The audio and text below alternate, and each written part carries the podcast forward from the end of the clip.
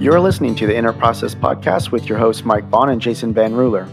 We're seasoned counselors and friends. and each episode, we discuss topics that help us live all around healthier lives.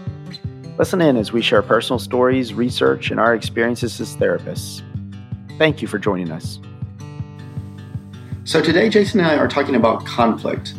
He and I, as you guys know, are therapists, and we've both been at that for many years. And so, we have done very many sessions of couples counseling. And so we try to take what we have learned through the years and distill that into what we think are the most salient points for how to really have healthy conflict in your relationships. And yes, you can have healthy conflict. And in fact, we think conflict is an important part of relationships. So if you'd like to hear more about that, keep listening. As always, we thank you for listening to this, and we're just so appreciative of that. We are trying to be helpful to as many people as we can.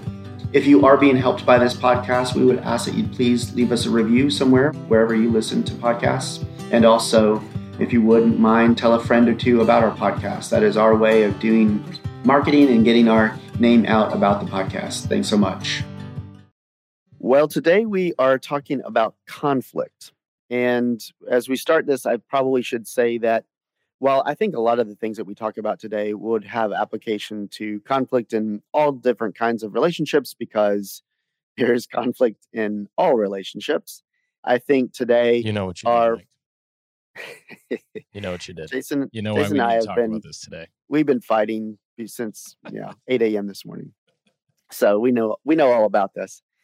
But today we're talking actually about this within the context of our romantic relationships, and so we hope we can no matter where you're at relationship wise and um, what type of relationship you can take something from that so yes we know some things about conflict jason and i do i think right Do we? in relationships Is it experience? Have Have you ever been in a fight, Mike? back in grade school and maybe in, in junior high i can't remember i've done some good shoving matches so Okay. nothing too much more than that i'm not much of a fighter per se i guess not a bare knuckle brawler that was oh, never my Oh, I did thing. think that of you, so you're not. i know you thought i know right but so some shoving that's Yeah. about probably the extent of it how What- about you What led to the shoving? What were you trying to get out of it? i don't remember that Oh, was so. Just that too- important? it was that critical yes i'm And sure it it seems was like there's some sort of, I don't know, some sort of like message in that, or I, I don't know, takeaway from that. i don't think so No, I don't think so. No. I don't think so. No. No. we don't do that we don't do deeper takeaways from everyday That's not experiences that's not where we No. operate no no, no. All right, so some shoving. So you're not Yeah. an established fighter like myself. not like you yeah i think I think as people hear you throughout the podcast, they're going to come to understand that yes, you are an established fighter. Yeah, they know that underneath this facade of being a middle-aged man and khaki pants, that Midwesterner. yeah, Yeah. I'm actually I'm a brawler, you know, and I'm Yeah. okay admitting that for once. Well, you do have a bit of a story around that, though. I do. Well, as you know, I've been uh, training uh, with my son and trying to get better at all these things, actually grappling and fighting. And so I know I've Mhm. told you this before, but I had been training for a long time. And the goal when we would box with the trainer was to try to hit the trainer. So we would spar, and, and my goal was just like, if I could land one shot, this would be awesome. And so one day I kind of got particularly into it. And I, I was actually even just a little frustrated because it had been a long time. And so I swung, and it was a pretty good hit, and I, I hit him in the face. And Mm. what was great about this is that my trainer is, you know, like 10 times bigger than me. Mm. And so he, I'm not sure what's going to happen, but like it stops, and I'm, I'm not a fighter. So I'm like, I'm sorry. So I, I would be the worst MMA fighter ever because I actually hit him, and I'm like, I'm sorry. I love it. I love that you apologize in the midst of yeah. And he just, he looks at me and he says, Well, you finally landed a shot. Now it's my turn. uh oh. Yeah, terror. It was like the best Yeah. moment ever. I was I was on the top of a mountain because I'd finally done this, and it was immediately followed by this punch has consequences. Did you take off and start running at that I point, you attempted to, but he caught me. I just I could not get very far. Couldn't get away. No, and I think that's kind of what we do in fights sometimes, isn't it? It is. Yeah, we just trade Yeah. jabs until we finally land one, and then we go, "Oh crap!" That's exactly right. And then you either have that choice. Uh, well, I mean, what happens, I think, is then the other person, just like he did, is like, oh, okay, you landed well, good. Now it's my turn. that's never fun. That I it's, I don't know who likes fun. to hear that. I don't like to hear that. No, I think, and that's really we're laughing about running away, but in that moment, then okay, so now we're squared off. What are our choices here, right? So we hang in there, we stay with it, and then we just we go back and forth. But that's the escalation piece that we don't want, right? Or we run, but running either induces the other person, as did with you, to run after, chase, tackle, yeah. and keep fighting, or you suspend the operations at that moment, right? But the thing's not finished. No. Unfortunately, it's just building that latent energy that at whatever point you come back around to one another, now all of a sudden, like that thing's still there. Yeah. So what do you do? I mean, obviously you don't run. That doesn't help anything. Yeah. I think it starts back with you're in a struggle, you have a disagreement, you're not agreeing with your spouse or partner on something I think the key is to be able to not land that first punch in the way that we're talking about it, right? Okay. You can, the little analogy breaks down here, I think, but you certainly can say your disagreements, you can talk about where you differ, but I think the key is not to say or do the thing that escalates the conflict, right? And that's the way we can have struggle between us and not have it escalate to the point then where now it becomes unhealthy. Because I think today you and I are talking about conflict and we're coming at it from the perspective of it can be healthy. In fact, I think it's important in a relationship to have conflict, right? That's how we really get to know one another sometimes, I think, because those mm-hmm. things that you're willing to really stand your ground on, listen, that is tapping into probably that deeper you. But that energy can't get converted. I know I said this to you before we started into that escalatory behavior, the character assassinations, the accusations, the things that land that punch, so to speak. I don't know if you see that or you agree with that. But oh, absolutely. I think you know, and especially being a Midwestern guy, um, we're we're not hugely conflict oriented. So we would just as soon hate you quietly as have a conflict. So I think for us, what I see a lot in couples is a lot of couples go, "Well, we never fight, so that must be good." You right. Know, we're doing great because we haven't had an argument for a long time. Right it actually isn't that great because then what happens is that when they do have one, the whole world kind of falls apart. Right. I couldn't agree with that more. In fact, one of the things that I tell couples oftentimes is I'm just as worried about the couples who don't have conflict as I am the ones that have the bigger, more negative, volatile conflicts. You know, those are bad. But for the couples that don't have conflict, that internal disagreement, that internal negative energy is still there. It doesn't mean Absolutely. that it's not, it doesn't dissipate it and it just builds. And what happens, I don't know if you've found this to be true, but in the couples that I've worked with that fall into the no conflict style, what happens is they just, like you said, the hate you quietly piece, then they just back up from one another. They just back up and back up and back up. And so then they come into the office and yeah, they haven't had the knockdown type of arguments, but at the same time, they're wildly disconnected as well. So I, I think when we're looking at both sides of this, it is both sides. It is both conflict can be healthy and you need to do it. And when you do it, though, it needs to not reach those unhealthy levels, that mm-hmm. volatility, like we're talking about. Yeah, could not agree more. I think when I see the couples that don't ever fight, I call them internal bleeders because the mm, thing is, is good. like there's still damage there. You just can't see it as readily, but it's that's still good. there. It's not that it's gone away somehow.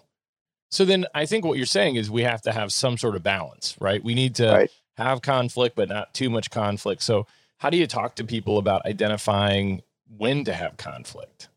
I think that oftentimes we know when we need to say something. And so whether we do or we don't, I know that's a little bit of what you and I are talking about today, but when you come upon something that you disagree with your spouse or partner over, or if it's another type of relationship, even, I think most of the time we should probably voice that.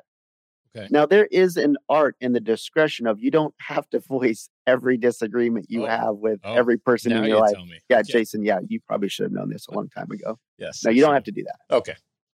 So there is a little bit of an art to that, I think, and I will talk to couples about that. And good couples who have had long-standing, healthy relationships, listen, they have figured out where that line is of, you know, this is something that I need to address versus this is not something I need to address. Usually, what I tell couples about that is if you come upon something that you disagree with your spouse over and it causes some sort of internal response, okay, you can just note that and observe it. If you come upon that thing again, it's probably worth bringing up.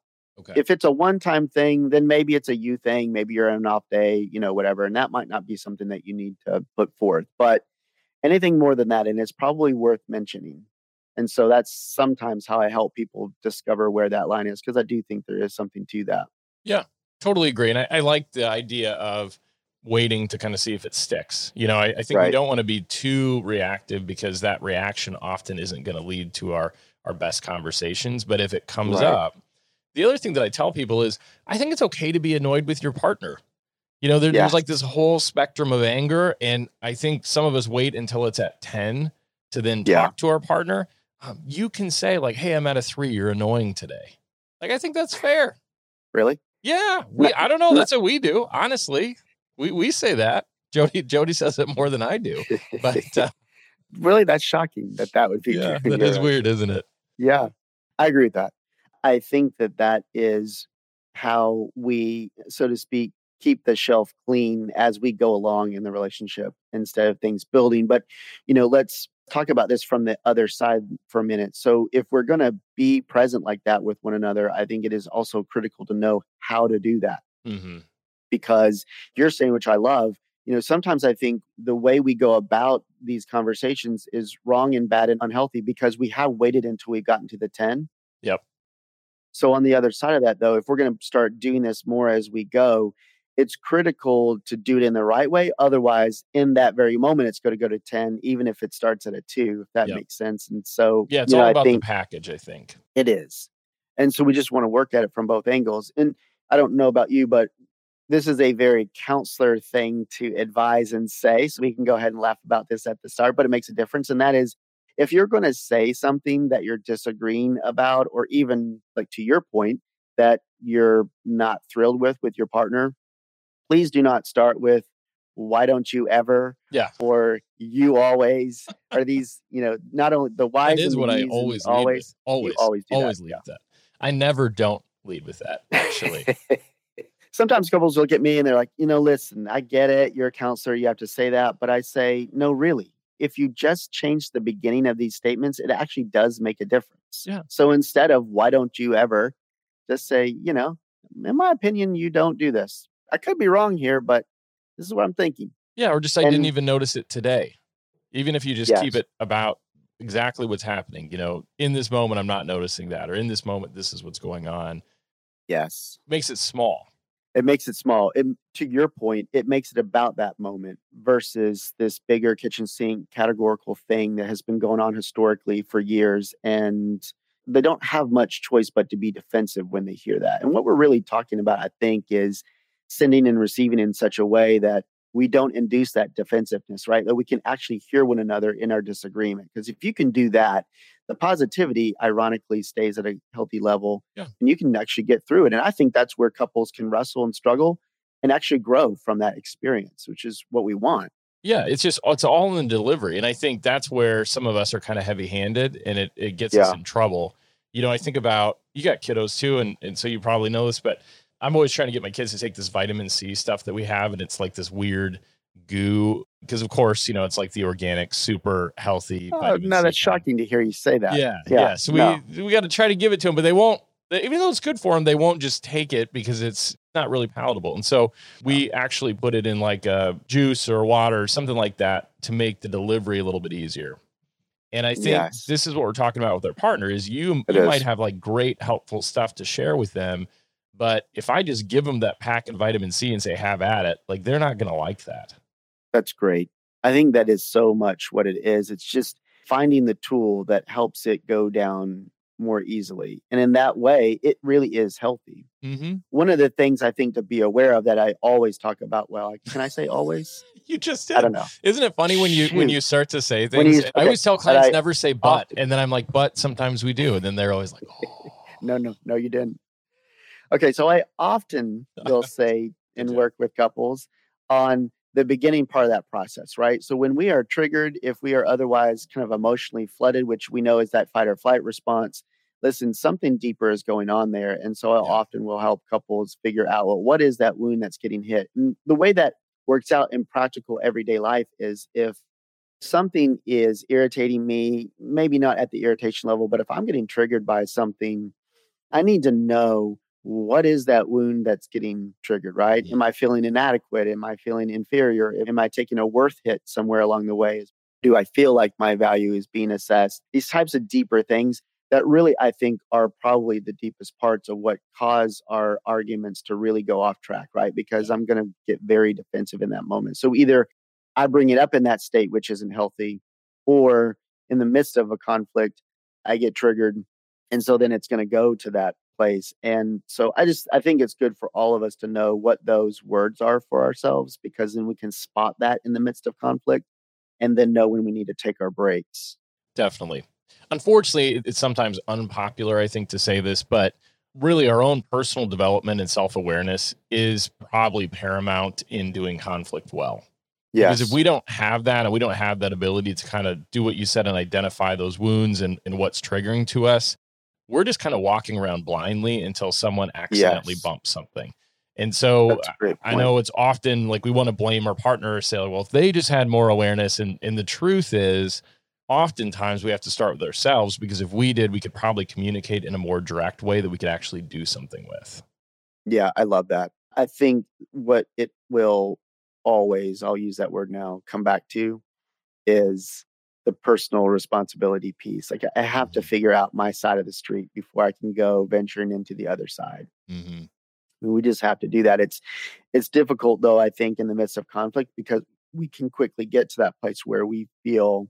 I don't know that it's that we feel like a victim, but we at least you know we feel injured in some way. Mm-hmm. And so then I think that that naturally keeps us from taking that step back and owning, okay, wait a minute, what's really going on here?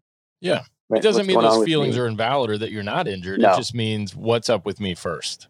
Right. Exactly. That's the sequence. Yeah. It's just difficult to do that. And that often is where I will talk with couples about the physiology of this. I mean, which is a very real thing. Like when you recognize your internal system starting to get heated up, you need to be very careful that you might not need to take a break and do some breathing and let the system come back down. Because if you get close to that fight or flight response, guess what you're going to do? And, you know, that's an actual brain blood flow issue. And so couples will often, and I've done this too, of course, try to keep having a frontal lobe conversation when their frontal lobe is offline and it's not going to work. I mean, it is two 10 year olds at that point, and we've all Which I there. love. Those are my favorite I watch. know you love the Not my favorite to be in, but my favorite to watch when it gets to that point. I know it's not good. And that's why people circle back around after those types of conflicts and they say, man, what the heck? What was going on? And it's just, it really is a physiology issue. A wound gets triggered. We get into that fight or flight response, and then we go young. And that's not going to work out well. Anyone who's raised kids knows, hey, that doesn't look good. And it doesn't look good on a kid, but I'll tell you what, it's worse. Nothing's worse than a 45 year old, 10 year old, right? Like that. Have you ever had those? Good. I know I've had those moments where like yes. all of a sudden like the spell wears off and it's just like now I'm normal Jason again and I'm like what just yes. happened? You know, it's like you're waking up hungover and someone's like, "Do you remember what you did last night?" And you're like, "I have no idea." And they're like, "It Listen, was bad. This, it was real bad." This is the reason I instituted for myself a no email policy in the midst of those moments. And I have stuck to you. it, but it took a number of years because and this is even worse if you think saying something in that 10 year old place is bad let alone writing it down and sending it to That's, someone that is worse. and I agree. to be kept for posterity's sake you're saying when the spell wears off and the blood flow increases and then you see that email it is man that that is a leveling experience I've and saved I, all of yours. If you're wondering, I've saved every time you've done that. We're going to publish those in book form. like here's Mike once again doing his 10 year old. But I think we're seeing a common Because you didn't mean it. You know, you didn't mean it. You don't. But it's just, it's out of that place. And then the problem is sometimes we cause damage that's just very difficult to repair.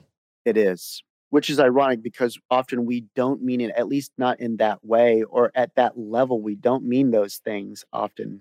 You know, there are parts of that that are true that we do want to convey that probably are the healthy parts, but we do it in such a manner that, yes, to your point, we may not be able to repair it with a person because of simply the way we approached it may be enough that that person sets that boundary. I always think about uh, there's this comedian John Mulaney, and I really like him, and he's got yeah. this bit about how kids are like the worst bullies because all of their insults are so specifically targeted to our worst fears and things we're most self-conscious about. It's so true. And I think in those moments when we become the kid, like you're saying, we might have somewhat of a point, but unfortunately, it's often the most targeted, most hurtful stuff that we could say because that's yes. just where we're at. And so we're not thinking that's about right. consequences and, and we kind of put these harsh things out that then when it wears off, we're like, man, I can't believe I said that.